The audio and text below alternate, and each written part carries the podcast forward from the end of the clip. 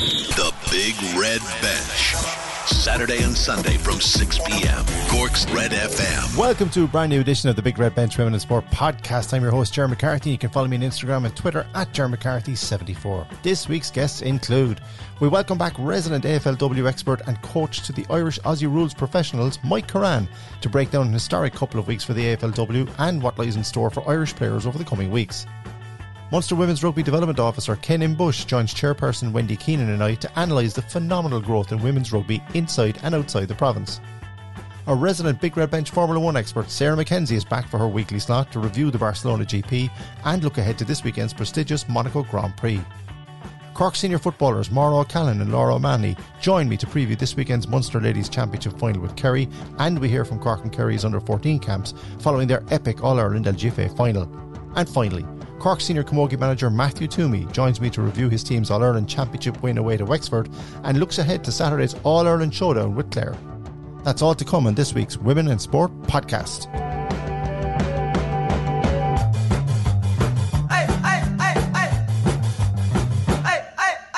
AFLW Ireland's AFLW expert and coach to current and former Irish Aussie rules professionals Mike Curran returns to the Big Red Bench. It's been an historic couple of months as the new AFLW 7.0 season gears up with news of improved player contracts, four new expansion franchises, and much, much more. Here's Mike to break it all down. Now, it is a real thrill to welcome back one of our favourite guests throughout the past season, past year here on the Big Red Bench, our AFLW expert or coach to the stars, call him what you like. But Mike Curran rejoins us. Mike, how are you? I'm very well, Jerry. How is yourself? I'm great. Um, I'm very busy, but I'm nowhere near as busy as you have been over the past couple of weeks and months because uh, not only are you dealing with a lot of potential Irish players that might be potentially going over to Australia to join the new, uh, the, the expanding AFLW with all the new franchises coming, but there's been so much news over in Australia about the new season. Um, it's it's there's a lot to cover, a lot to take in. But just for for now, Mike, from your own point of view, can you explain because things have finally been settled in Australia between the AFLW and between the players about the whole new season. There's been a bargaining agreement. A lot has been happening, but at its at its most basic, can you explain to our listeners what the CBA is and what it means for Australian rules professionals? Of course. And as you said, it's absolutely hectic during the season was, was, was a blitz compared to this. This is supposed to be the quiet part of the year, but it's actually manic at the minute. So yeah, look at it's been all the talk across the last four or five weeks, I suppose, effectively, and it's all coming down to the CBA and what that is.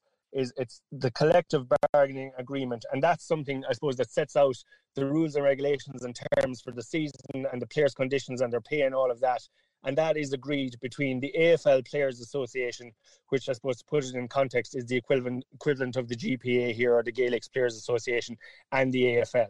So what has happened is there's been an existing CBA um, for three years, and that expired in April, and a new uh, a new CBA was being negotiated. But also there was a bit of a perfect storm where there was two other things happening as well, two monumental, I suppose, events.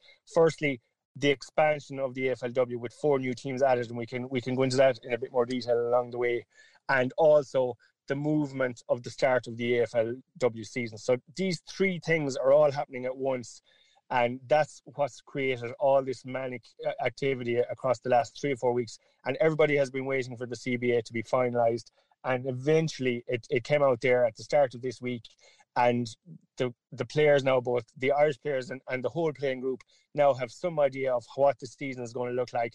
They've got their dates. Most importantly they've got an incredible pay rise which is fantastic to see and again we can chat through that. But that's it in a nutshell. Everybody's been waiting for it. There's finally been an agreement. They've had to go with a one year cba just to be able to get the dates confirmed for this season for aflw 7.0 normally uh, it was would be a three year so we've got a one year you could call it a bridging CBA agreement to get through this season, and they'll be straight back at the negotiation table next year then for a multi-year deal, hopefully. Yeah, no, you've you've explained it very well there. I think one of the big headlines to come out on this side of the on, of the world though was the fact that player salaries are now increasing on average by 94%. So the equality side of this, away from all the bargaining in the CBA, Mike, this is a hugely important step forward for equality and for women in sport it's absolutely massive, and it's a huge acknowledgement, I suppose, of the effort and the time uh, that the, the female players give to the game. It's a sign of the AFL's intent and commitment to the future of the game, to the future of the players, the future of the competition. So, yeah, a 94% increase, almost doubling pay. So, this was unforeseen. It was anticipated that there would be a pay rise of some sort and justifiably so. But to come out with nearly double, I suppose that is brilliant news for every player, for all our Irish players, for all the players over there. And now it, it's become actually a lucrative enough career, I suppose, for anyone that's looking at it. But just reward for the players, no more than they deserve. Um, that's for this season going forward. And the likelihood is, of course, across the next few seasons, that the pay will increase further as the amount of games increase. And the long term or the medium term goal, I suppose, is that AFLW will get to a full time competition by 2026. So across the next three years, that those pay rates will continue to rise and we'll get to a stage where the players will be on a year long contract and they'll be playing all the teams in the competition a full league across the year and um, the, the salaries will be even higher by then but yeah that's definitely the headline figure to come out from the whole thing it is, and it's just it's fantastic to see it because, as you mentioned there, not alone is all of this happening, but we've also now had the introduction of four new franchises, which swells the number of competing franchises. Obviously, extends the season, gives more games, more exposure, and more media coverage. But of those four franchises, what can we expect uh, in their first season, Mike? I know it's early days and we don't have players signed and everything, but there's some pretty famous names in there. Oh, there is. And look, at you've got Port Adelaide, Essendon, Sydney Swans, and Hawthorn. So big clubs coming into the fray for the first time. A few of them have been sitting there waiting for this opportunity for a number of seasons, and they finally got their chance now. All four teams coming on board together. The competition increases from 14 teams to 18 teams. Of course, this will be the last expansion for the foreseeable future, unless the AFL themselves add another franchise. So this won't happen again. It's it's a fairly monumental event. We've had two expansions already along the way. When the competition started, originally it was eight teams, it went to 10, it went to 14, and now we're going to go to 18. And look, at that's, I suppose, where all the buzz and activity and excitement has been with the expansion teams. There's a few things that happen. Firstly, the, the expansion teams, I suppose, for want of a better description, are given a bit of leeway and they can effectively take players from other teams. And that's been going on in the background, despite the fact that the agreement wasn't signed off and they've been getting commit, commitments, I suppose, from players. Uh, we'll see all the actual official announcements now and contracts signed across the next week. I think that starts from the 24th for the extension period. But yeah, we've seen some big moves, I suppose, most notably the likes of Erin Phillips going from Adelaide across the city to Port Adelaide would be one of the headline ones there. But we've lots of big stars moving. Um, lots of the clubs are losing players to the expansion teams, which is the other side of it. And the actual finer details of the CBA are due to issue to the clubs, I think, in the next 24 hours or so. So there'll be some rules around that. There, there'll be so many players that an expansion team can take from another team, and there'll be so many players that an existing team can lose to an expansion team. So there'll be there will be caps in it, but some teams can lose up to I think maybe even eight players to expansion clubs. So significant movement, and there's been a swell of activity around that. And as you said, we've seen some big big names move already. We have the likes of Hawthorn who have announced 14 players already, so they're halfway along to their list build. Uh, so getting very exciting when you see things like that happening. It certainly is. And it's the land of opportunity. I mean, this is a player driven cycle now, I would imagine, Mike. And from your knowledge of it, obviously there's an attraction with a new franchise in terms of money. There's a chance to make money here. There's a chance to be part of and play from the very beginning for like established players moving to, to, to any one of, uh, of the four new franchises that you mentioned, Essendon, Hawthorn, Port Adelaide or Sydney Swans. But I suppose, look, there's keep the, the, the preseason commence. It's, it's only around the corner. Like, I mean, the preseason starts on the 13th of June. The season commences on the 25th to the 27th of August. And we run right through when the finals begin in November, straight through to a grand final, which is down for the 25th to the 27th of November. So, timing here, I mean, it must be manic at the moment between players, between agents, between clubs. There's never been anything like this before. There sure hasn't, and manic is the word. It's it's Armageddon out there. It has been for the last three or four weeks, and now that the rules and regulations are there, it's going to be crazy. Like there's every club has player announcements backing up. I, like it's like Cork Airport or even Heathrow Airport, probably more like it. So we'll see a raft of announcements now. Um, we're going to see the expansion period start this week, so we'll see all the expansion signings announced first. Then the sign and trade period will follow after that we'll see all those announcements coming through as well, and we'll start to see the returning Irish players, some of the Irish players changing clubs potentially on trade deals, and some of the new Irish players, such as the players I'm working with, heading over as well. All those official announcements will follow now in the next five to ten days or so. But yeah, it's extremely exciting, I suppose. But the timeline is really tight, as you mm. say hmm. now. As we sit here today, people will be starting preseason in three weeks' time, so that is phenomenally close. And of course, we are going to have the unusual um, scenario where we will have two full AFLW seasons in one calendar year in 2022. What are they going to call it? Is it 2022B? We see written down in some places. It's going to be a nightmare for the for the logistics people and the commentators and the likes of ourselves trying to keep up with it. But uh, fierce exciting to roll from one season pretty much effectively into another one within a few months. And I suppose the timing. Some people might have thought that while the season would always change that they might do that in a phased basis over a few years and go from February to November to September to August, but they've done it in one foul swoop, one go going straight from a February start to an August start. Yeah. So it is straight back on top of us now, which is uh, which is mental, but it's, it's what's happening. So great excitement. I, I know I know I can I can hear in your voice, and that, that's why you haven't been on the show because people have been asking over the last few weeks. You've just been flat out. Uh, we're not going to get into what you've been doing right now because it's a very delicate time for players and contracts. But one thing we do want to ask you before we let you go, um, it's because we had her on the show a couple of weeks ago, and that's Cork, uh, former Cork LGFA senior and Macroom footballer Erica O'Shea. Now she has announced that she is going. It's official. She is going to the AFLW, and it's a fantastic opportunity for her. You know what kind of a person and a player she is. She's very young, but she's got huge ambition. She has all the attributes to potentially be a big star. But what what are these weeks like now for her, uh, Mike? And, and, and how much are you looking forward to seeing how she goes in AFLW? Oh, I'm incredibly excited. You know, you know yourself, Eric is a fantastic person, a fantastic player. Um, she's going to light it up over there on and off the pitch. You know, her personality, that's one of the main things. Her athleticism and her um, ability on the pitch is without question, and, and her backstory and what she's achieved at, at such a young age and the obstacles she's overcome and all of that that's all phenomenal but it's her personality and her her her drive and her determination and her mindset off the pitch. That's one of the main things that attracted the attention of multiple clubs. You know erica is heading over she's confirmed that herself um, the official announcement as to where she'll be going will be made very shortly but she had interest from multiple clubs because of all those um, various attributes and look at i'm delighted for her she's an amazing player to work with. I've been working her across the last year these few weeks now are absolutely hectic. You know, the logistics side of it, we could do a chat about that in its own mm. in terms of getting the contract signed, where's she going to live, who's she going to live with, when is she flying out.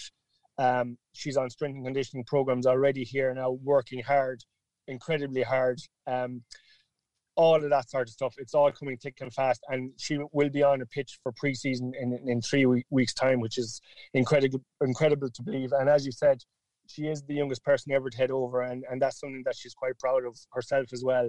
And as well as working with Erica across these last period of time, I've worked very closely with, with Maria and John, her parents as well, of course, and there's a huge support for her and for the family from the clubs in Australia to make sure that everything she needs is catered for. But yeah, incredibly exciting and uh, I can't wait to see her in action, to be honest, and just to hear hear of, of her adventures because you could listen to her talking all night. Um, but yeah, it's it's brilliant. Eric is brilliant, and I think she's going to be a star over there. Right. Um, look, we could do a whole podcast. We could do a couple of hours, really, basically, on what's been happening over the last couple of weeks with AFLW. We could talk about what might or might not happen in the coming weeks, but we don't have just don't have the time right now, Mike. But we are delighted to have you back on the Big Red Bench to talk us through the next couple of mo- the most interesting weeks possibly of the year before the second season in one full calendar year begins of AFLW. It's been fascinating to watch. It's been fascinating to listen to yourself as well, and we appreciate and I know how busy you are right now. So we're going to leave it there for now, but we're going to get you back on again next week when we might have a couple of more announcements to talk about, and there's, there's so much more we need to cover before a ball is even kicked in anger. But uh, these are exciting times, and these are very, very important times for women in sport and for equality. And AFLW is leading the way, Mike. And I think that's really probably the best way to finish it. Well, uh, definitely uh, very important to highlight that fact. And as you say, very exciting for the sport in general, for the Irish players. We're potentially looking at jumping from 14 players up to 20 or above at the minute. And I'd be delighted to chat about the various players when the announcements come through across the next couple of weeks. But yeah, incredibly exciting times and uh, we look forward to season 7.0 coming in very quickly and keeping in touch with you on the big red bench. And we are delighted to hear that. And we are looking forward to getting your valuable insight as well. Mike Curran, thank you so much for taking the time out of my God, I can't, I don't even want to think about what your schedule is like at the minute. But listen, thanks for talking to us and we'll talk to you again next week, man. Thanks so much, Jared. Missed the show? Grab the Big Red Bench podcast at redfm.ie. Cork's Red FM. Resident Big Red Bench Formula One expert Sarah McKenzie is back for her weekly slot to review this past weekend's Barcelona GP. Sarah runs the rule over yet another Ferrari capitulation. Max Verstappen seemingly unstoppable form, albeit with a bit of help from a disgruntled Sergio Perez, plus a host of other topics coming out of the Barcelona race. Sarah also looks ahead to this weekend's Monaco GP. No, it's that time of the week again where our Formula One expert Sarah McKenzie joins us here on the Big Red Bench to review another incident packed Barcelona Grand Prix and have a quick look ahead, of course, to next weekend's uh, Monaco GP as well. Sarah, welcome back to the Big Red Bench. How are you? Yeah, great. Thanks very much. Today, today wasn't standing out in the 37 degree air temperature in Barcelona for the day today. Yeah, it, it, it's hard to sometimes tell that because you're so focused on when you're watching the cars and when you're watching the pit crews, but it was exceptionally hot in Barcelona. Um, the GP, of course, which Max Verstappen in the Red Bull won, uh, and second place Sergio Perez, his teammate, and we'll talk about that in a minute. Coming second, George Russell coming in third for the Mercedes uh, for Mercedes Benz uh, in third place, getting a podium finish. Carlos Sainz Jr., Ferrari in fourth, and of course, Lewis Hamilton uh, dragging that Mercedes around as well to fifth place. But um, the heat that you mentioned there and the extreme heat was going to cause trouble for the drivers all weekend. Um, for both the drivers, engineers, and also for tire um, for tire manufacturers, and it's something that had been kind of earmarked before the GP ever, ever started. Sarah.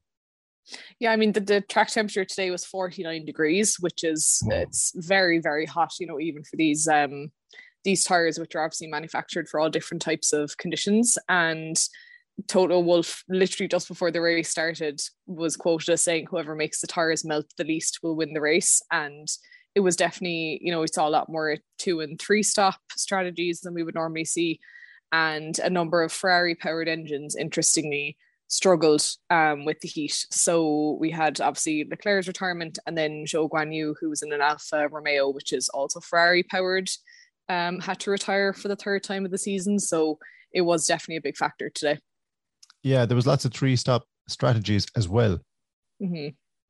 Yeah, I think it's just, you know, the, the tires just you could leave them on, but at that at that point you're losing so much speed and you're also, you know, becomes dangerous at a point. It's worth it to just take the hit for the 19 20 seconds that it's going to cost you to to come into the pits and change them onto something fresher. Yeah the hard compound and everything the tires were brought this weekend it was interesting to see how each of the teams made that choice at the start and, and looked, you know, looked to try and get a result um, because they all knew the heat and the heat was going to be a factor. And not just for the tire manufacturers as well, Sarah, but for the drivers. I mean, this this is a hugely difficult, it's difficult enough driving a Formula One car at full speed, mm-hmm. but in those conditions, and Lando Norris, an example, is some a, a driver that wasn't feeling particularly well, but still took part. Yeah, there was a pretty big concern for Lando even on the drivers' parade, and during the day he was sort of seen, sort of shying away from anything that involved any sort of interaction with people and looking for a bit of shade. He thought it was extreme hay fever. Um, but it turned out actually, I've just read after the race, he was diagnosed with tonsillitis. So I truly cannot imagine being essentially in a pressure cooker for two hours with tonsillitis. I mean, absolutely fair play to him for for going through that. And he did really well actually. So, you know, I mean, that's huge dedication right there certainly is. The poor millionaire, how did he manage it? I know what you mean. In, in all fairness, uh, inside there's nothing to be laughed at. As you said, inside the pressure cooker of you know and porpoising and you know mm. the speeds and everything and the twists and turns of the Catalonia circuit as well. It's not just one of those long straight ones like Monza. Mm-hmm. You know, you are working for your money that weekend. He said, but look, hopefully the tonsillitis will pass. But yeah, Norris is going to be somebody we're going to be talking about. I think a lot more as the season progresses. And one person we also have to talk about, of course, is the new championship leader and the race winner, Max Verstappen. But as usual, and I love me a bit of a, a bit of drama, um, team orders tainting the win for Red Bull uh, this weekend. Yeah, and to be honest, it was a bit of a weird race for Red Bull as a whole. I think you know Max he had a huge issue with his DRS not operating properly for a very large portion of the race, and he was stuck behind George Russell for a long, a lot longer than he would have liked there. And you know, some of his radio messages, to be honest, were kind of unacceptable. He was hmm. extremely outraged at the team and he was driving you know in a way that reflected that and during that period when he was struggling Sergio Perez actually drove a, a really solid race and he asked to be let pass to chase Russell because he was quicker at that time. Now the team denied that request and essentially what happened after all the pit stops had had taken place Verstappen ended up behind Perez and essentially Perez was told we're going to ask you to let Max through and he did but he wasn't happy about it and I think that's very fair you know Red Bull is essentially the Max Verstappen club, and anyone anyone that goes to that team is going to know that they're a second driver to him. But I think everyone really felt for Sergio Perez there, and he, you know, even he himself, who's normally a very supportive teammate, was was not pleased. It was a reality check, Sarah, wasn't it? Because we've seen mm. this countless times in the past in Formula One championships gone by. I remember distinctly when Eddie Irvine, when Schumacher got injured uh, in Ferrari and Irvine became the number one driver, him talking about what it was to go from being a number two driver to being a number one and that everything mm. was yours, everything was laid on, the parts, the, the testing, and that, you know, he saw it from both sides. But I think from Perez's point of view, I really don't see where he's the complaints are coming from because look, as good as he is and as solid as he is and as, as better as he drove on the day, as you correctly pointed out, this is Red Bull Max Verstappen. It is, and unfortunately, you know, I think Max is sort of an, an unusual case as well because there's been so he's had so many driver pairings at this point because they have literally kicked people out halfway through the season because they can't compare to him. So he does have this sort of strange aura about him where if you're going to be his teammate, you better just be ready to sit back and take second place when it's required. But you are also still expected to perform really, really highly because of the the quality of car you're being given. So it's a tough assignment. And you know, I think you're right. Um, Perez will will know his place, but I, I think definitely today he he felt a bit disgruntled, which you know you can understand uh, to a certain degree. I'm sure Max put a lovely arm around him afterwards and told him everything's going to be just fine. He did not. He told him to stay behind and know your place. Um, now, I know you're very anxious to talk about a fantastic drive from Lewis Hamilton. but before we uh, start the Lewis Hamilton appreciation section of the podcast, I want to talk about George Russell. Now, you mightn't want to talk about him as much as I do, but this guy is slowly, slowly growing on me as probably one of the big surprise. I mean, we knew he was quick. We knew he was mm-hmm. good. You don't get the Mercedes seat unless you're quick and unless you're consistent. But mm. I'm taken aback at just how good he's been this year. And like today was another solid, you know, proper drive. And as you pointed out to me uh, before we started recording, he was toying with, with Verstappen there and not looking out of place. 100%. He drove an absolutely amazing race. And we've kind of rolled out this stat before, but it remains to be true that he's the only driver in the whole grid that has finished in the top five in every race so far this season. Like that's fantastic consistency. And I, I even joked on my Instagram yesterday about Mr. Saturday is making a return. You know, the the the performances he's been putting in, and particularly the scrap with Verstappen today, as you mentioned, were fantastic. And he really put it up to Verstappen. Now there was questions about whether he was kind of you know, moving in the braking zone or whatever, but it was looked at, deemed to be fine. So it's all fair racing. And I think he did an absolutely fantastic job today. Through gritted teeth, she said, because now our Formula One expert, the floor is yours. Let's talk about Hamilton. Let's give the guy some credit because I saw Magnussen and himself coming coming together and it didn't look good. It takes a lot of patience and skill to bring a car that's just been punctured all the way around the circuit and back. And uh, and what a drive and what a finish. Like, let's give him some credit here, all jokes aside yeah, I think credit where it's due, but I, I also was very, very concerned by the radio message that he put out after that Magnussen incident, which is obviously just on lap one. He came in, pitted, and went back out, and he went over the radio to the team saying that they should save the engine and essentially just retire from the race. And I have never ever heard Lewis Hamilton so defeatist. I've never uh, genuinely shocked by it. And the commentators, you know, mentioned as well that it was completely unlike him. So I think, you know, he won driver of the day, absolutely fantastic job to bring it up as far as he did, uh, nearly P4, but had to give it up to, to Sainz in the end.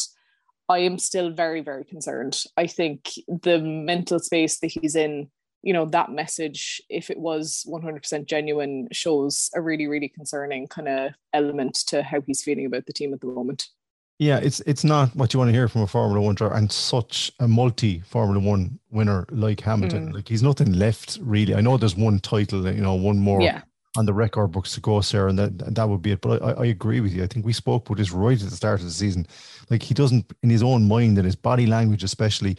I don't know, has he checked out? But I'd give him the benefit of the doubt on this one because I think after that knock, considering how warm it was and considering where Mercedes are. You know, they're getting there with the parts, but they're mm-hmm. still not there yet. I can understand where he's coming from, but you're right.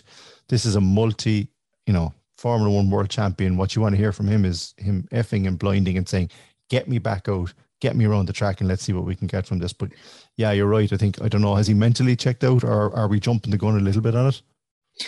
I think he's still interestingly like once the team, you know, his, his engineer came back on over the radio and said we're actually targeting P8, bearing in mind he was second last at that point. So that was mm-hmm. pretty seemed pretty ambitious. But look, he ended up doing even better than that. And he was pulling out multiple fastest laps. So he was, I think it's at a point where he needs that motivation from the team where previously he was very much self-motivated. He didn't need a whole lot of help there. But certainly I think they're having to rally around him a lot more than they're used to. Did Max get into his head? Last point on this. Did Max actually get into his head and winning? I, like the finale was set up last year, the final Grand Prix. Mm. I I wonder, like the way Max is, and I think the fact that he hasn't been able to rattle Max, has he gotten into his head, or am I? Or am I? Am I? Am no, I, I think that's a whole new Netflix series here. no, I think that's absolutely a fair point. I don't think Lewis has ever pushed himself to the extremes that he pushed himself to last year. You know, like mentally and physically. There were a couple of races afterwards where he looked out of it. You know, he was looking like he was going to pass out. So 100%, I think he gave it, you know, more than what he realistically had last year. And it's it's very hard to bring yourself back from that. I think, especially, you know, realistically towards the end of your career. Fair point. No, we finish unfortunately. Um, back again to my beloved Ferrari pain, I think, is how you've described it before we started mm. recording here, the hampered reliability issues. And for those watching today on Sky who would have seen the power loss in, in Leclerc's car, they didn't get to hear what he was saying because you probably heard me screaming all the way from West Park at the same time. But I'm beginning to wonder here, Sarah. I'm beginning to wonder about Leclerc. I'm beginning to wonder about Sainz. And I'm just mm. thinking, you've got a serious piece of kit you know to drive every every weekend of this of this championship and i don't think either driver is doing as well as a Russell, um, as a Norris, uh, as a Ricciardo, or somebody like that might actually do. Whatever they are, they're consistent and they bring the car home. Neither of the Ferrari drivers. No, Leclerc is blameless here with the power loss. Mm-hmm. But like, it's one thing after another weekend after a weekend with Ferrari, and it's like everything to do with Ferrari. The hope that kills you. They, I think you agree with me. They've got a serious car, a proper aerodynamics, but. I mm. don't think they've got the drivers to do what they need, what they could be doing. It's strange. I was thinking about this today, and I have an open question as to whether it's a situation where they can't handle the car and like the ability of the car, or whether it's the pressure to perform that's actually hurting them. And I really don't know the answer to that right now. I think, you know, Leclerc, yes, he was blameless today, but in qualifying yesterday, essentially Max's power loss was the only thing that saved his blushes because he had again made a mistake. And, you know, Carlos Sainz at the start today hit anti-stall, slipped down the pecking order. He went off at turn four on lap seven. You know, I think uh, there really is this sort of recurring question about Ferrari this year where there's so much potential there, but they're just the drivers are just there's something missing. And like I say, I don't know whether it's the you know the expectation that's being put on them or whether it is that they don't quite have the skills to manage the car. I don't personally believe that it's that 100%. So it's really, really interesting. Um, but certainly, you know, reliability doesn't kind of help to answer that question either.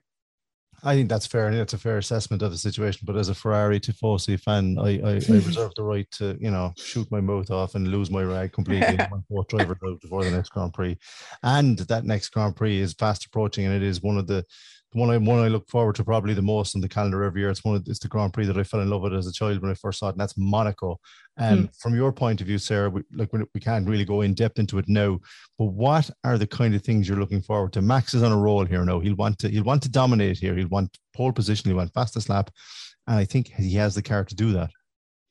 He does. I personally, I, I agree with you. I have great, you know, fond memories of of Monaco from when I was a kid watching F1, and unfortunately, over the last couple of years, it's become known as the Great Procession. um, amongst F1 fans. And I think it's a real shame because it used to be so exciting. And now it really is generally like the grid kind of determines the outcome of the race, with the exception of a couple of crashes here and there, um, bringing in DNFs. But I I wonder again, you know, Barcelona this year we are expecting it not to be very interesting, but it was in the end. So I'm hoping beyond hope that Monaco will surprise us and um, and pull out a bit, a bit of entertainment because I think the last couple of years it has definitely fallen a bit flat. Yes, I agree with you. It is a procession, but it's the best looking procession and the most procession in the history of any kind of sport. So again, it's the glamour, it's the glitz, it's all the stuff that goes around the side of it. Then when the race starts, you kind of forget about all that. But yeah, I think the qualifying and, and probably the, the Friday and the Saturday will be the most important days of this GP, which is disappointing, as you said, because it's it's it's such an iconic uh, setting, and we would like to think that there'll be some drama. But then, as you said, we've had drama uh, this weekend in Catalonia when I didn't think we would either. So mm-hmm. who knows? But um, Sarah McKenzie, thanks once again for joining us on the Big Red Bench to bring us uh, through all things Formula One. Where can we find you online? Yeah, so this week actually marks my one year anniversary since I started my YouTube channel. So I'm going to be doing a Q&A for this week's video. I'm collecting questions on my Instagram. So if you head over to mackgram underscore um, you can submit a question for me there. It's M A C K G R A M underscore. I have 20 Ferrari questions winging their way to you, sir. congratulations on a year uh, on YouTubing. I know how much time and effort it takes to put in and the passion you have for Formula One. So, congratulations on that. Thank and you. we look forward to hearing from you again next week on the Big Red Bench on your weekly slot here on Formula One. Fantastic. Thanks, Ger. The Big Red Bench. Come on. Saturday and Sunday from 6 p.m. I was delighted to be joined on this week's Big Red Bench by your resident Munster women's rugby expert, provincial chairperson Wendy Keenan, and special guest, Munster Women's Rugby Development Officer Ken Imbush, to talk about another successful Munster women's rugby season and why the number of young participants continues to grow at an encouraging rate. Now, it is a real uh, thrill to be welcome back our regular weekly Munster women's rugby slot with our uh, con- our contributor, our expert, and newly crowned Munster Hockey uh, Masters champion, Wendy Keenan. Wendy, welcome back. Thanks very much, and, and we're absolutely delighted after last week's win. Yes, congratulations. We did a segment last week in your absence uh, where we spoke at length about Munster Masters hockey and it's something we're going to return to, but well done on that and, and fair play to and your teammates. But our special guest this week um, on our regular Munster Women's Rugby slot is a very important person in the grand scheme of things and everything that's happening in the background at the moment with Munster Women's uh, Rugby, and that is the Women's Rugby Development Officer, uh, Ken Imbush. Ken, how are you? I'm not too bad, Jared. Thanks a million for having me. Yeah, it's very good of you to join us. I know how busy you are, even though the season you would imagine is winding down uh, in terms of the interprovincials. We're reaching the uh, certainly in the men's side of things, but from the women's perspective, you're busy all year round. I'm just having a, a, quick look down through some of the remit and some of the work that you do. Can you give us just a broad overview um, of what your development uh, officer role entails in Munster? Yeah, no problem. Um, it, it really starts with the, the club and schools game where we um, we try to get out and offer as much support uh, to those clubs, not only looking to start uh, girls rugby, but that are are working away and, and may have been working away uh, for a long time. As you know, in in uh, in in clubland and school land, it's it's ever reliable on on the work of volunteers. So there, unfortunately, or or fortunately, in, in, in some cases, then uh, there's a there's a bit of a turnover in terms of those volunteer bodies, but um, it's generally offering as much support across a, a, a many range of spectrums from volunteers right down to, to player, coach development, club development, and and and, and whatever else generally that the, the clubs need.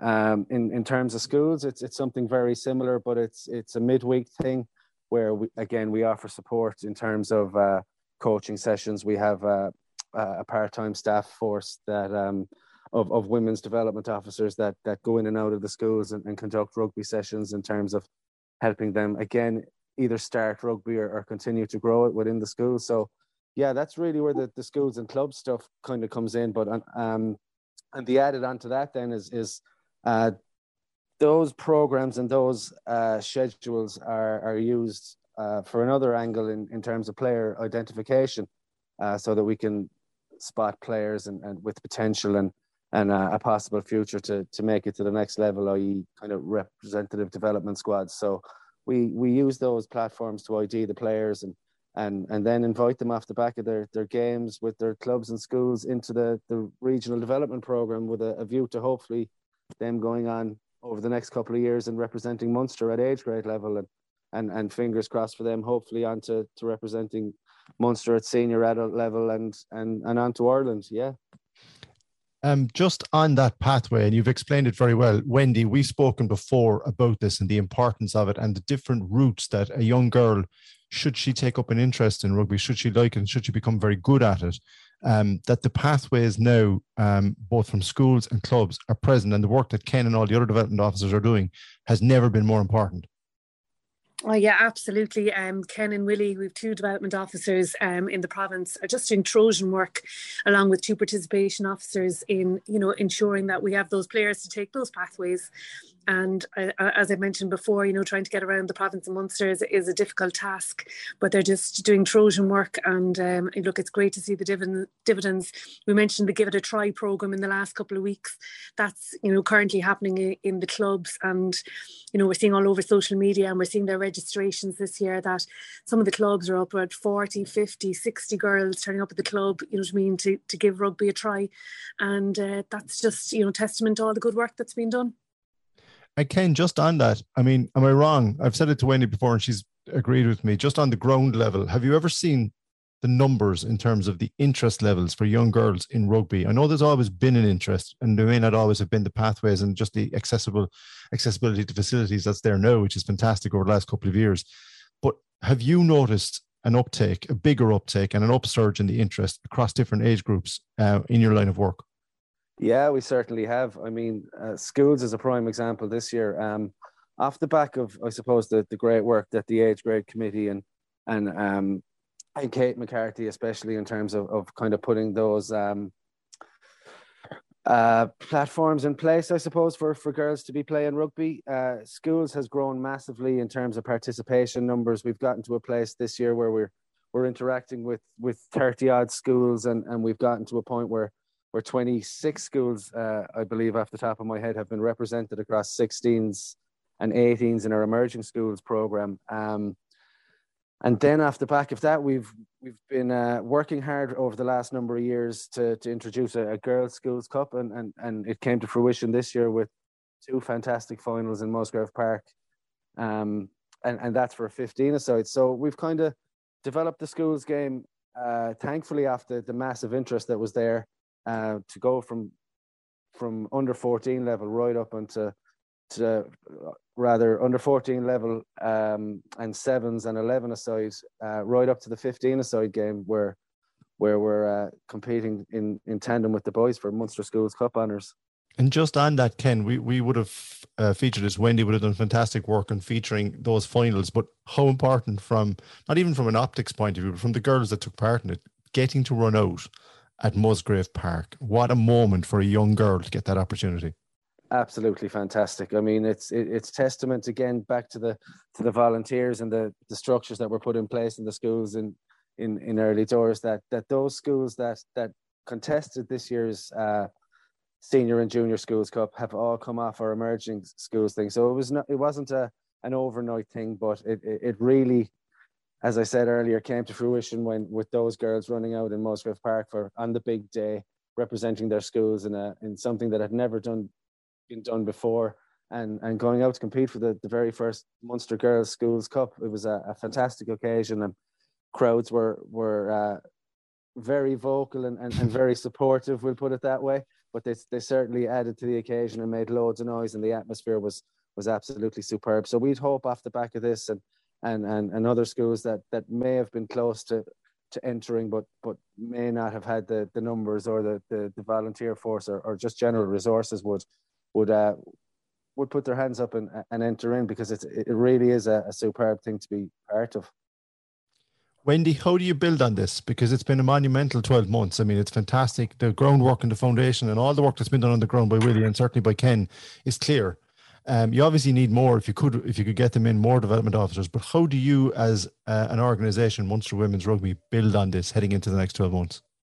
I suppose we've you know put a lot of energy into making sure that there's sustainable structures in place. Um, underneath all of these teams so that they, you know, can feed through from underneath. So, the, you know, the senior girls who are in, in, in sixth year this year who are moving on, you know, there must be girls underneath coming through. So uh, it's, it's all about creating those models and supporting those models and supporting those volunteers on the ground that are actually doing the work. Um, we have the easier job of setting up the models really, I suppose, in that regard. But um, look, it is really important that we stay in touch with all the clubs and all the schools and all those volunteers uh, uh, and bring on new volunteers. And that's going to be the new challenge for us really is if we've got a growth in numbers we need more people on the ground um, volunteer to do the work at the club and school level. So and it's about educating those people you know with the, with the coaching courses etc uh, in their volunteer roles. So that's our challenge you know what I mean for the coming season and, and one that we'll look we'll look forward to a little break over the summer. But in the background you know what I mean we will be working hard in relation to that Indeed, I've no doubt that you will. I don't think there's going to be much of a break for any of you on, on this call, the way things are going, but that's a good thing. Just to finish up, um, Ken, from your role of being a development officer, like it's clearly something that you're passionate about and that is a very rewarding one. What would you say to somebody that's thinking of getting involved at that level of being an officer or being a dev- and helping out in Munster? And what are the rewards, you know, at the end of it? And also, I know from you work on the ground level a lot with a lot of kids day to day in schools and in clubs. What would you say to a parent who's a bit iffy about sending their daughter to play rugby for the first time? Why would you encourage them to play this brilliant sport? Well, look, it's it's it's it's um, fantastic opportunities there for for the whole team sport environment and insofar as we've seen off of the back of Give It a Try. Now it's been running for uh, for a few years now, and we've seen off the back of it that there's there's fan, fantastic camaraderie. Like we're getting to a stage now where girls that that would have started rugby and give it a try some years ago are, are moving into under 18s and have stayed with with the same girls and the same team and and in, in many occasions the same coaches going forward. So it's it's it's a fantastic thing, and I'm sure Wendy will tell you there from her days knocking about as a, a rugby player. She often still reminds us all of the the, the fantastic occasions and the fantastic stories that they've had and and, and many of their their ventures and how well they've soldiered together. So there's all of that that that goes with it, not just the the team environment, but it's the lifelong friendships and memories and and things you make out of it um, that are they're absolutely fantastic. And and I suppose um, a prime example of that is that fantastic event that uh, Wendy and the women's committee ran with Munster Rugby a few weeks ago to to just showcase everything that's good about women's rugby and the amount of uh, I suppose the amount of people, firstly, that turned up in support of it, um, that it just goes to show how how many people are still involved, even though they're not involved. So they always have that special place in their heart for for Munster rugby when they do get involved. But look, it's it's one of the the safest sports you can play, provided that you you uh, you adhere to to what you're being coached and and, and what you're being uh, advised to do and and look, it's it, it's it's just a fantastic way of of of getting out and and and playing a sport. Uh, that's no, Ger, you, sorry, just you just, can. I was just before you were going to get in there, Wendy. I was just going to say to Ken, you were very vague about some of the uh, the the days you played rugby when I asked you about them and some of the aftermatch exploits. But we can come back to that in another podcast, and maybe Ken. Certainly another. Sorry, I interrupted you, Wendy. Yeah, carry on. Sorry there's just two elements I think are really important, and, and Ken talks about give it a try, and you know people might be being iffy. Playing sport for you know young girls that we talk about, or even young boys, it's about fun and enjoyment, and that's they're the two key elements. And if, if a child can go out and have fun and enjoy and look forward going to training the following week, um, and engaging in a sport, really that's what it's all about, uh, and and that's the core to everything that we do is about fun and enjoyment. And and um, you know we'll keep keep doing that. So that's the important element that i just wanted to add in there and as always, you say it uh, very positively and very passionately, and it's great to talk to two people um, just about their chosen sport and why they love it so much and why they, how well you promote it. So, uh, as ever, thank you very, very much for coming on, Wendy. It's good to have you back um, on your weekly slot here on the Big Red Bench, and a really special thanks as well to Ken Bush, uh, Women's Rugby Development Officer for Munster. Uh, and keep keep up the great work, and we may catch up with you again not before too long. Thank you for your time. Thanks, William. Thank you, Derek. The Big Red Bench. Saturday and Sunday from 6 p.m. Cork head to Killarney for this weekend's Munster LGFA Senior Football Championship final with Kerry. I caught up with Cork and Mourneabbey captain Maire O'Callaghan to preview the big showdown. But first, here's my interview with Cork and O'Donovan Rossa senior footballer Laura O'Mahony on her playing club and intercounty career, representing UCC at the O'Connor Cup, what lies in store for Cork in 2022, and much more. Now, we're delighted to be joined here on the Big Red Bench by O'Donovan Rossa and Cork senior footballer Laura O'Mahony who is here to preview uh, this weekend's Munster final uh, with Cork taking on Kerry down in Killarney and uh, a quick look back over the win over Waterford and a few other things as well. Laura, you're very welcome to the Big Red Bench. How are you? Good, thanks, Ger. How are you? I'm really good. Um, it's a busy time, he said, for, for, in the in the media side of things. But my God, is it busy for the players and especially for inter-county players? You and the Cork team, once the National League was finished, had a six-week block of training, six seven-week block of training, which was I would imagine very intense, but it was obviously very mm-hmm. positive because you played particularly well against Waterford in the Munster semi final uh, down in Field last weekend. But from your point of view, um, a new manager coming in at the start of the year uh, in Shane Ronayne, um, what has that transition been like from the player's point of view, and, and how much have you gotten to know and see a bit more of Shane over the last six weeks? Um, I think it was quite hard at the start, you know, even for Shane and his backroom team themselves, just kind of getting in it might almost have been intimidating for him just to come in, you know, coming on the back of Ephie and Eamon as well. But I think it couldn't have gone smoother. Like he's been so relaxed, so nice. Even like the how approachable he is is just it's it's really good attribute that he has and his backroom team as well. And I think even regardless if we had um, Shane or the new manager, the six weeks of training really did help us. And I think having Shane for the new the new six weeks as well was really good. You know, he brought we got to see more of his coaching style and his backroom team's coaching style. And it gave us time to get to know him and to get to know his backroom team, but as well for for them to get to know us. You know, there was a few new names that they didn't know as well as we didn't know. So I think it, it was a good time, um, almost to to get to know each other and to settle things down. And definitely, and you've done that. Definitely, you could see the difference if, as I've watched all your matches this year and been at all your matches this year. But um, the difference in the intensity and the fitness levels. I mean, that's a good Waterford team you beat in the Munster semi-finals. That's a team that ran you to three points down in MTU in the final round of the league. Now I know it's championship, but it must have been very gratifying for the players to just to put in that performance, to score four ten, and to and you know to to really boss the game from start to finish.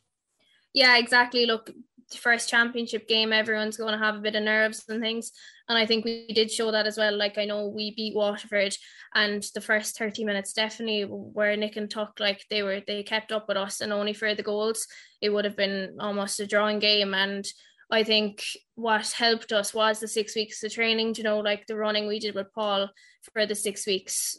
I'm not going to lie, it was really hard, and everyone found it hard, but you almost feel a sense of reward after doing it and I think we found that um, on Sunday. And Like I know again, there's things that we were disappointed with, but we have that week and a half now before the Munster final to to fix those things.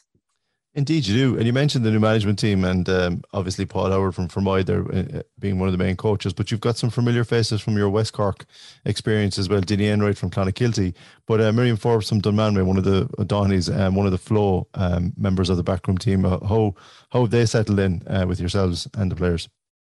Yeah, good. Um, I know Miriam was involved underage with Cork, um, so she probably knew more of the younger girls. But I've met her along the lines when we've been playing Dohenys a few mm-hmm. times, so we weren't strangers at all. And as well with Dinny, I've had him with West Cork for a few years when we drew against Mourneabbey and things like that. So I knew Dinny personally as well, but they they fit in extremely well. You know, they're so good. Everyone loves them. They're really nice people. So the first thing is that they're really nice people, and then you get past whether they're a good coach or not, which of course they are. Saying all the right things, Laura. After yeah. they're, they're going to be listening to this. Um, before we carry on talking about Cork, unfortunately, I have to bring up one other subject because I haven't spoken to you since then. But this year's Yoplait Ladies HEC O'Connor Cup final disappointment for UCC losing out to UL by uh, a point. I know how much you enjoy uh, playing for, for, UCC, and I know how much you know the O'Connor Cup means to you. Know I know also know it's not your last year, but that was been a really um, disappointing. Obviously, an outcome for you, but uh, something to target and bounce back from uh, next year. Yeah, I think you know, as you said, it was really disappointing, and a few of the girls like Emma Cleary and Sive, they're not going to be there next year, so it was it was tougher for those. But I think the main thing to take out of it is that, like, all other teams wrote us off going into the weekend. Like they almost thought that we were just filling up a gap, filling up the semi final spot. And I think we proved that firstly in the semi final against DCU. You know, people like even the commentators in the match were kind of saying, like, oh, they they shocked us all kind of thing. But like we knew ourselves and we believed in ourselves that we could beat them. And I think then going into um the UL game in the final, like we played them in the league and in one of the round robin games and they had beaten us comprehensively. But I think going into that match, we believed in ourselves. And I know we still lost it by a point, but I think if even if we had two more minutes or anything like that, we could have beaten them, if not drawn the game. So I think the main thing is that a lot of the girls that were there this year will be there again next year. I think there's something like 10 or 11 girls that were on the starting team that will be there again next year. And that's something positive to look at as well. And then on top of it, all the girls that will be coming into UCC next year as well. And uh, despite the defeat, I mean, obviously you drown your sorrows. I mean, that's the one beauty of the of the college game that you get to meet and play with players from outside, from different clubs, but also from different counties. And there's an enjoyment factor to it. I mean, you, know, your students, you know, it is it is taken seriously and, and taken very seriously. But um, I would imagine as well that that that uh, aspect of it, I've yet to meet a player, and I can see him nodding away there. That mm-hmm. the mm. social and the camaraderie and what comes afterwards is just as important. Yeah, exactly. Like even Kellyanne now from Waterford, like we were playing against her at the weekend, and like you'd see Sarah Leahy going up to her after the game and giving her a hug, you know, that type of thing. And next week we'll be playing the likes of Julie O'Sullivan mm. and Mary O'Connell. You know, we've played alongside them for the last few months, and I know we won't be friends on the pitch, but we've made so much memories with UCC that we can still play with them next year and things. Good stuff. Um, I'm always, you know, loath to mention it for fear that I, I, I cause it in my head. But you are injury free, which I'm delighted to see because you've had enough of it. We've we've written and we've interviewed, we've spoken about your injuries in the past. I don't want to focus on them, Laura, but it's great because you were flying it against Waterford and you've been doing really well all year. And it must be a lovely feeling to be over all of those injuries now and just able to concentrate on the football and go full pelt. Yeah, exactly. Look, you said it. I missed 11 months was it 2020 straight to 2021 where I missed most of the league, all of championship nearly. And I think it was just coming off the back where I was getting to the mature stage where I was starting to not really feel the nerves of championship, the not really feel the nerves of league. And then COVID came and I thought almost we could that would help, but then got injured. But yeah, like you said, Jared, like I think I've never actually played proper championship from the beginning um, I was either just too young and leaving cert or else I was injured, like you said. So to to play my first championship match properly, we'll say mm. against Waterford was a really sweet feeling. All right, and I think I'm at that age now where like I want to be playing and I want to be on that starting fifteen. Yeah, and so you should be, and you've earned your place, and you've earned your place in a very difficult uh, and a very competitive area in the half back line in the Cork team. I mean, last week against Waterford, there was yourself and Melissa Duggan from Donny as an outer wing, and then you'd Maire O'Callaghan back in there, your captain from Mourneabbey. But um, one of the players that isn't there and won't be there for the coming year is someone I know you know well, and you would have been competing with her in, the, in that back line. That's Erica O'Shea, because uh, the Macroom player, obviously, at this stage, everyone knows she's heading to Australia uh, to take part in the AFLW and become a professional over there and see how that goes for her.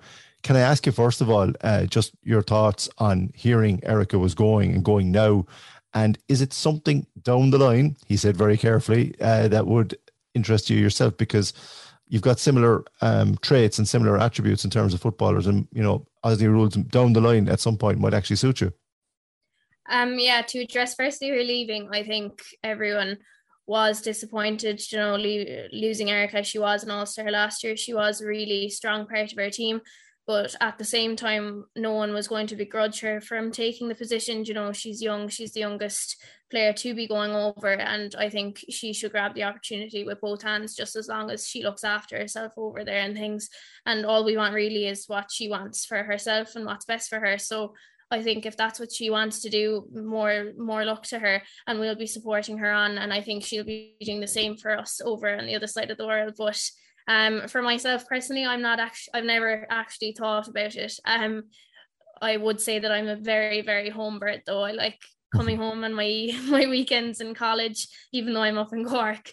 Um, but I have never thought about it, but maybe, but at the moment, no, anyway. And I don't see myself going for another couple of years if I was even asked. Okay, that's a fair answer and fair play to you, and I won't bring it up again until the next time we talk to you. But uh, no, it's a fair. I mean, it, it's it's the kind of question that every uh, intercounty footballer is going to get asked now at some point, considering the expansion in Australia and the fact that I think I think Eric is going to be a big star over there. We'll wait and see. Um, but look, it's a question for another time. But I think you've answered it diplomatically, and your manager will be delighted uh, to hear that as well. I'm sure.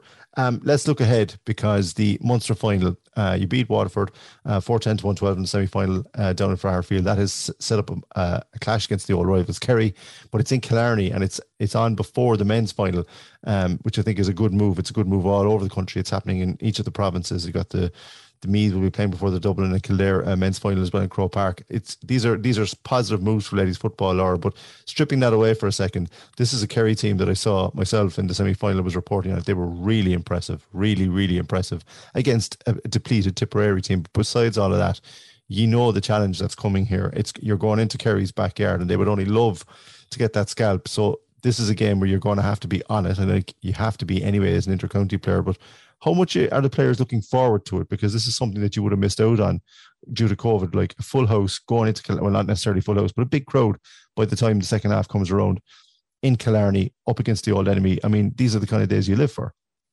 Yeah, exactly. You said it perfectly there. you know, like down into Killarney, um, they're probably gunning for us because you know they're coming off the back of a really successful league campaign and obviously beating Tip comprehensively as well. But that like you said that's exactly the type of games we want to play. That's what the six weeks block was for the league for trying new players. It's all for these type of games. And us and Kerry we're we're not strangers by any means. So I think we're going to know each other and they're definitely going to be gunning for us as well Yes, and I can uh, I can understand that, and uh, I can I, I, can see that your feet will be firmly on the ground because of your manager and your management team, and I think they know the challenge that's coming. But it's a good challenge. It's it's if you want to be successful in the All Ireland Championship, Laura, these are the kind of games that Cork need to go and they need to win, um, and you know that yourselves. But look, it, it, promises to be an absolutely cracking game. We're going to be there for the Big Red Bench on the day itself, reporting, and uh, we look forward to seeing you uh, and seeing how you get on in that match. And thanks very much for uh, taking the time to speak to us today. Thanks very much, Stuart, for having me. Now, delighted to be joined by the Cork senior captain, Maire O'Callaghan from Mourneabbey, ahead of this weekend's Cork and Kerry Munster final down in Killarney. Looking ahead to what should be a very unique and interesting occasion, to put it mildly. Maire, first of all, how have preparations gone in the build up to the Munster final? Yeah, they're going really well. Um, you know, I suppose we're just looking at things we can work on from the game against Waterford, and also I suppose the management are doing some homework on Kerry as well, then to identify you know who needs particular looking after and who are the top scorers in their game against Tip. So all that is going well, and you know we're looking forward to the game ahead. Um, you had six weeks coming into the Waterford game, and it showed in that performance down in Fraher Field. The training in between, I would imagine, has been no less intense. Yeah, 100%. We've had a good week's training session now, and, and we'll have another week again before the Kerry game. But yeah, look, we had we had a good block of training, and you know, I suppose there are a few cobwebs in the Waterford game, but you know, hopefully they're blown out now, and we'll be ready for road again for the Munster final. Uh, from a player's point of view, there's nothing like playing a championship game. You can do all the training as hard as it is under Shane and his team, but getting out in the pitch and putting in a performance. I know there's things to work on, but you must have been happy just to get out of there with the win and get the season up and running.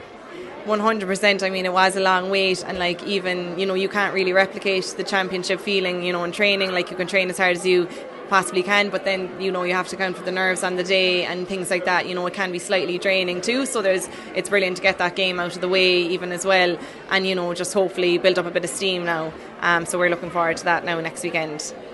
Yeah, heading down to Killarney away from home and into a big stadium is where you should be playing, of course.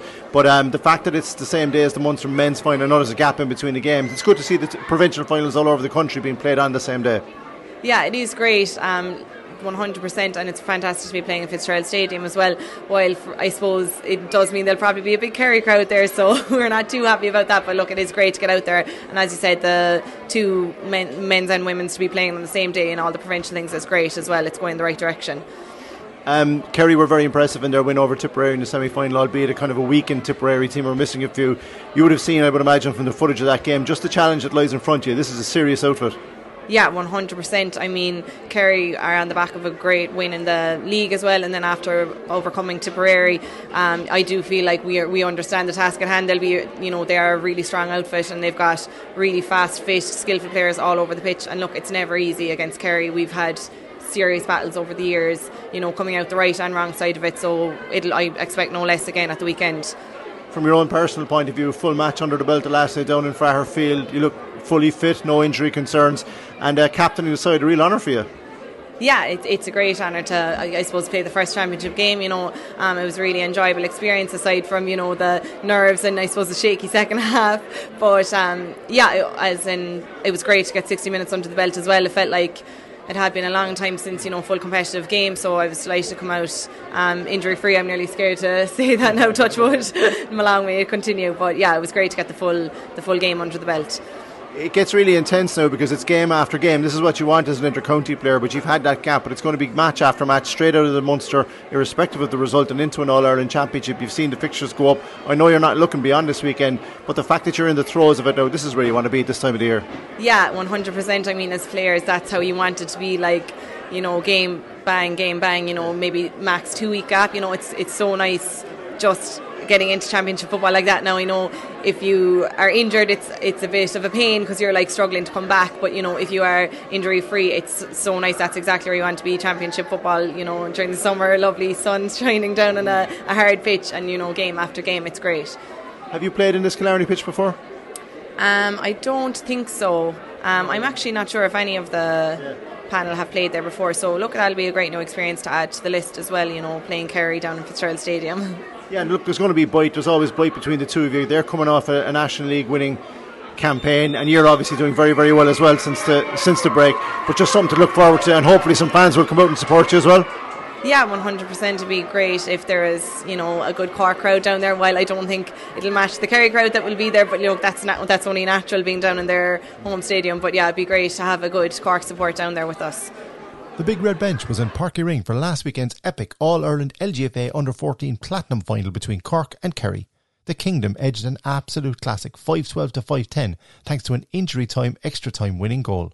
I interviewed Kerry manager Ger O'Sullivan, Cork manager JJ Deasy, and Kerry players Jamie Lee O'Connor and Emily O'Sullivan shortly after the final whistle. I am here with two members of the successful Kerry All Ireland Under 14 Platinum Championship winning team, Captain Jamie Lee O'Connor and Emily O'Sullivan. First of all, to you, Jamie Lee, congratulations. What a fantastic day, but what a match. 5-12 to 5-10 after extra time. What was it like to play in? Oh geez, it was um, very rough now. I thought we had lost a couple of times. When the ref blew the whistle I was like gone. I thought we'd lost. I was near tears, but I'm so happy that we won and I'm so proud that the girls never actually gave up. And we played a great match and I'm very proud of everyone. You would have played Cork in the Munster final, so you knew what was coming. But yeah. what a fantastic match! I mean, there was nothing in it, as you said. You looked like you'd been beaten, and you just kept coming back. You must be very proud of all the girls' effort on your panel. Yeah, I am. They none of them gave up. Like, and I thought we were lo- we lost, but then a good few girls kicked something over the bar, and um, yeah, I'm so glad that we won today. And I couldn't have asked them to play any better. Uh, Emily, for you, what it was like? To, what was it like to play in an All Ireland final at Páirc Uí Rinn in a stadium like this? Um, it was absolutely unbelievable. It was something any person dreams of their whole life, and especially to be playing with a group of girls who I'm so close with. It was amazing. You've been together a long time, and you've been through a lot this year. But to come out the right side of an All Ireland final must feel fantastic. It feels amazing because we've grown so much as a team, and I couldn't be happier. Um, what about your management team? How good have they been to you this year? They've been out of this world. Like I couldn't have asked for any more from them. They've helped us so much. And your teammates, have they all been nice and good to you? And no fooling or anything like that? uh, uh, yeah. and just finally, we'll give the final word to you, Jamie Lee. This is a fantastic day for, for you, for your club, and for your family. But what does it mean for Kerry under 14s going forward? I don't know how to explain it, but it's just a great honour and to like captain all the great girls on the team. It's just amazing. I don't blame you for not knowing what to say after that, but listen to both of you. Congratulations and well done. Fantastic success. Thank you. Thank you. Ger, hearty congratulations. That's a fantastic victory, but a fantastic advert for not alone Kerry ladies football, but Cork ladies football as well. 100%. It was an amazing game. An amazing game of football from start to finish. The score taking, the combination play by both Cork and ourselves. Like, I'd say there was four games in it nearly. The Cork had it one, we had it last, we had it one, they had it last, and we just pipped it in the end, and we know that. They peppered our goals on a few occasions. We could have had goals, but as and I said it during the week, ladies football is probably the more pure game to watch and enjoy now than maybe some of the men's games. But that was an exhibition today by both teams. A pleasure to be involved in it, to be honest with you. Very gracious of you. Um, did you learn an awful lot from the Munster final? Because you, you should have won that day, perhaps. We probably felt we should have won that day, but then Cork's experience told Cork are a great team. They pipped it, but we learned a lot from ourselves that day. I think we believed in ourselves after going home from Mallow that evening that we were as good enough. We were good enough to possibly win in All Ireland. And after, I think the turning point came from us when we beat Armagh the third round robin game above in Portlaoise to get into the quarter final against Mayo. Otherwise, we would have been facing Cork, and I don't think we were ready for Cork at that stage. Whereas the quarter final and semi final brought us on enough to feel we could challenge Cork here today. But it was very, very tight margins. There's no point saying otherwise. You wouldn't be using this as an advert for becoming a manager, would you? 100% not my heart. I have just felt in a good way. In a good way. No, no, but uh, the other side of it, the determination the girls showed, their fitness, their work rate.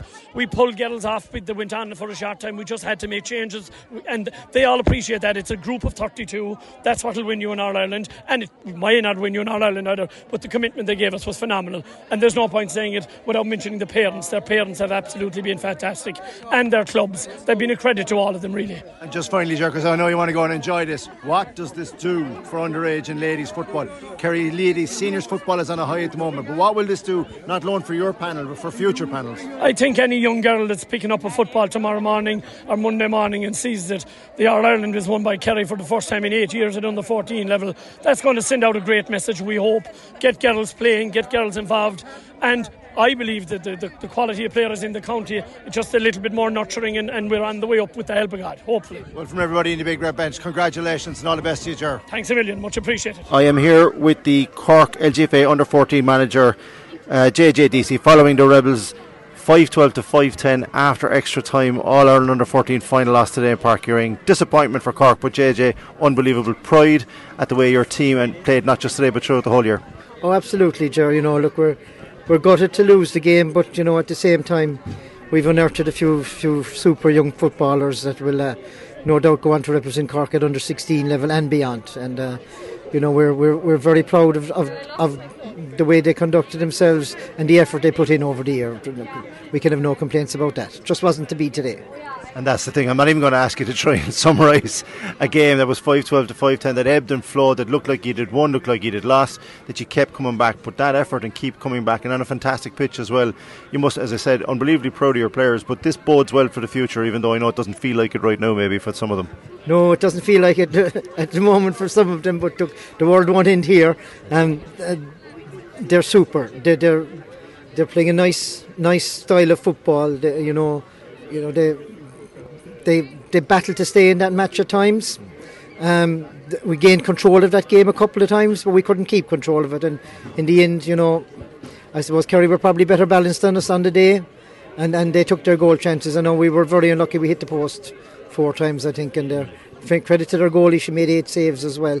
So you know that's the fine margins in a game like that. It went down to literally the last kick of the game. So you know that's what that's what happened in the Munster final. That's what we were expecting today, and we just didn't didn't get over the line today, and that's that's all there is.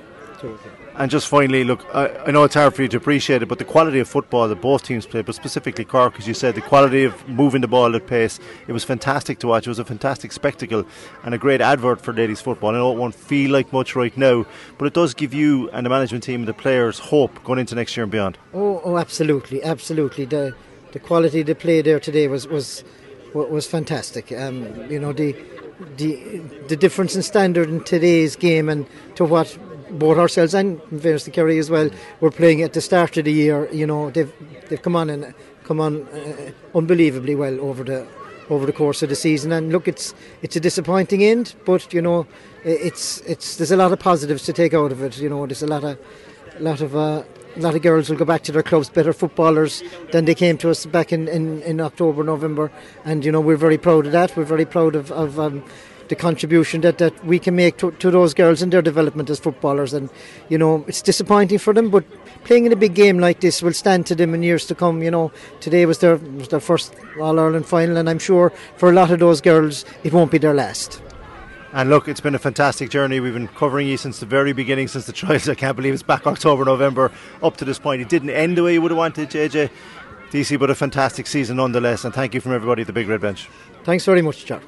Missed the show? Grab the Big Red Bench podcast at redfm.ie. Matthew Twomey spoke to me on the big red bench following his Cork senior side Glen Dimplex All Ireland Camogie Championship victory away to Wexford. The Cork manager also previewed this Saturday's second All Ireland group clash against Clare at Páirc Uí Rinn, gave me an update on his squad, and looked ahead to a busy month of senior intercounty action. Now, the Cork senior camogie team got their uh, Glen Dimplex All Ireland Camogie Championship off to a winning start away to Wexford with a 214 to 1 6 victory uh, down in Enniscorthy last weekend. And ahead of this weekend's clash with Clare, we're delighted to be joined once again by the Cork senior camogie manager, Matthew Twomey. Matthew, welcome back to the Big Red Bench. How are you? Very good, Joe. Thanks for having me on. Yeah, a good start. Um, like Wexford have been on a bit of a, a roll of late, winning a, a, National League title, going down to Enniscorthy in what looked and sounded like pretty difficult conditions. You must be delighted to get in and get out with the win, but also to, to, to score 214 and to hold your opponents to 1 6. I'd say you're happy with that. Yeah, we'd be very happy. I, I, as you said there, like it's always difficult going to Wexford. Um, we kind of changed the way we travelled down there this time as well. Just we wanted to try something different, and you know we just want to keep pressure on the legs, kind of freer and all that. And yeah, we just went at it from the start, and um, we scored one eight in the first half, and one five of that was from turnover. So the work rate was unbelievable from the players. So fairness to them, um, and just to get the win at all and get just the points on the board was the priority. Indeed, it was, and you want to get off to a winning start in in, a, in what's going to be a very very tight group. I mean, you've got Dublin, you've got Waterford, Dublin just about edging uh, Waterford on the same weekend, um, and obviously Clare and Tip drawing uh, ten points each. We'll talk about that in a second. But from your own point of view and Cork's point of view, Amy O'Connor popping up with two three again. We don't need to go back over what a great player she is and her importance to the Cork team, but it must be refreshing and, and uh, encouraging for you and your management team to see her hitting top form already in the championship. Yeah, she scored. I think it was the ten points last week in the month final. But yeah, she's flying. Um, her work rate this year has been unbelievable. We've been really honing in on, on the tackling situation, and you know she was savage, like like all the forwards were. Emma Murphy was very very impressive.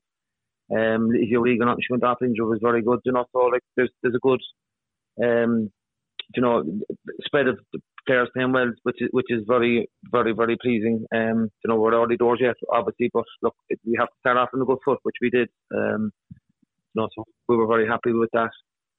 Talk to me about Katie O'Mahony as well and the job she did for you this past weekend.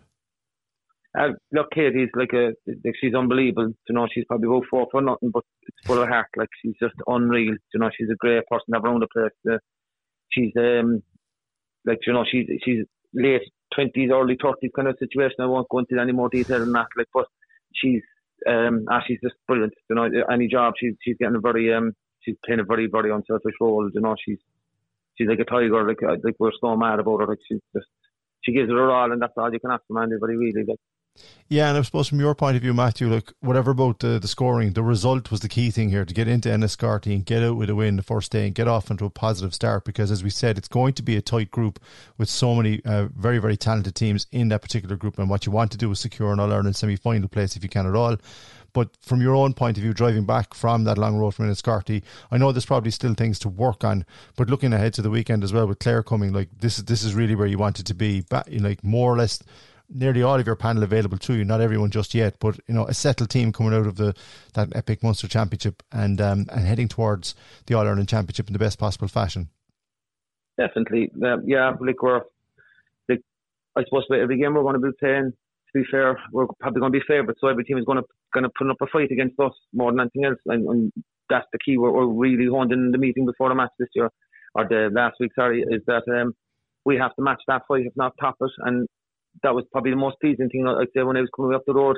That was the most pleasing thing that we did match the fight and possibly edge the fight. If, if, if you know, mm. like the, the character is there. Um, all the games are going to be tough, but I, I like I said it from the start. I, I'm genuinely happy with that because I like I think we're going to be tested. Like there is things that came up last Saturday that we need to work on, and like that's important to have that as well, rather than having to face that in the latter stages of the the championship and having this kind of shock kind of um you know, like, oh my God, why didn't we see this? But we're, we're getting to see things. Um, panel wise, yeah, Orla Cronin came on, Saoirse McCarthy came on again, which was great to see her back.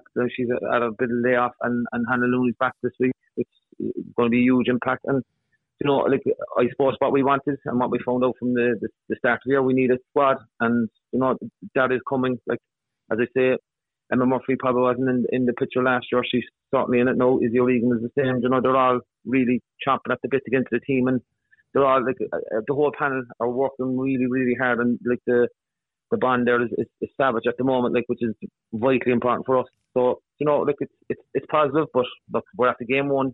We're like we're playing Clare at the weekend. It's going to be another titanic battle because you know, you know they mm. they put us to the pin of our collar and they, they, did it again this week again against Tipperary. So, you know, they're, they're going to come down now very confident. You know, they, they could have beaten us, probably should have beaten us in normal time. So they're going to be confident putting up to us again, which is, you know, it's going to be a massive test again for us. So we just have to embrace it now. Indeed, you will. And, and like just finally on that, like if anybody did have any lingering doubts about Clare, and I doubt very much, very few people inside the Cork Camogie community had, but the 10 points to 10 point draw away to Tipperary at the Rag at the past weekend, a game they could have won, underlined again just what a quality team this is. You've seen them up front. You had the benefit of playing them after extra time, as you said, in the Munster final. Do you think there'll be much difference in the lineups uh, when when, when it comes to it again, or are you just focused on yourselves, Matthew, heading into this one? Um, we probably be focused on ourselves. Like we're kind of, we are aware that they're this will be their fifth or this, this will be their sixth is a week on the bounce or something yeah. like that. Like it's, it's, it's a big ask for them, and and I think all those games have been away from home as well. So look, like you know, I suppose they'll have to freshen, try and freshen things up a bit. But like again, going to the rag, geez, like mm. it's torturous. Like so, I think for them, like I, I have seen the game and, and, they were impressive again. Like again, like the 10, 10 point each scoreline probably doesn't do justice to the game. The, the, the hurling it was very very good. You know, it was a very competitive game, and you know, like yeah, they, they're going to come down, but like like we had no, as you said, we had no illusions about them. Like we know what we're going to face, so you know we're we're, we're ready for the battle again, and, and that's what what it's going to be. Like. Indeed, it will. Well, listen, congratulations to you, Matthew Twomey, your backroom team, and your players, and your first uh, Glen Dimplex All Ireland Senior Camogie Championship victory of the season away to Wexford last weekend, two fourteen to one six, and this weekend uh, your second game out uh, at home to Clare. That should be another cracker. We wish you well in that. Thank you very much, John. That's it for another Big Red Bench Women in Sport podcast. Remember to subscribe to the Big Red Bench on Spotify or Apple Podcasts, and you can also listen online at redextra.ie. Don't forget to tune into the Big Red Bench with Rory O'Hagan, Colm O'Sullivan, and guests between 6 and 7 pm on the radio every Saturday and Sunday. Follow the Big Red Bench across all our social media channels, as well as visiting our official website, redfm.ie. The Big Red Bench. Saturday and Sunday from 6 p.m. Cork's Red FM.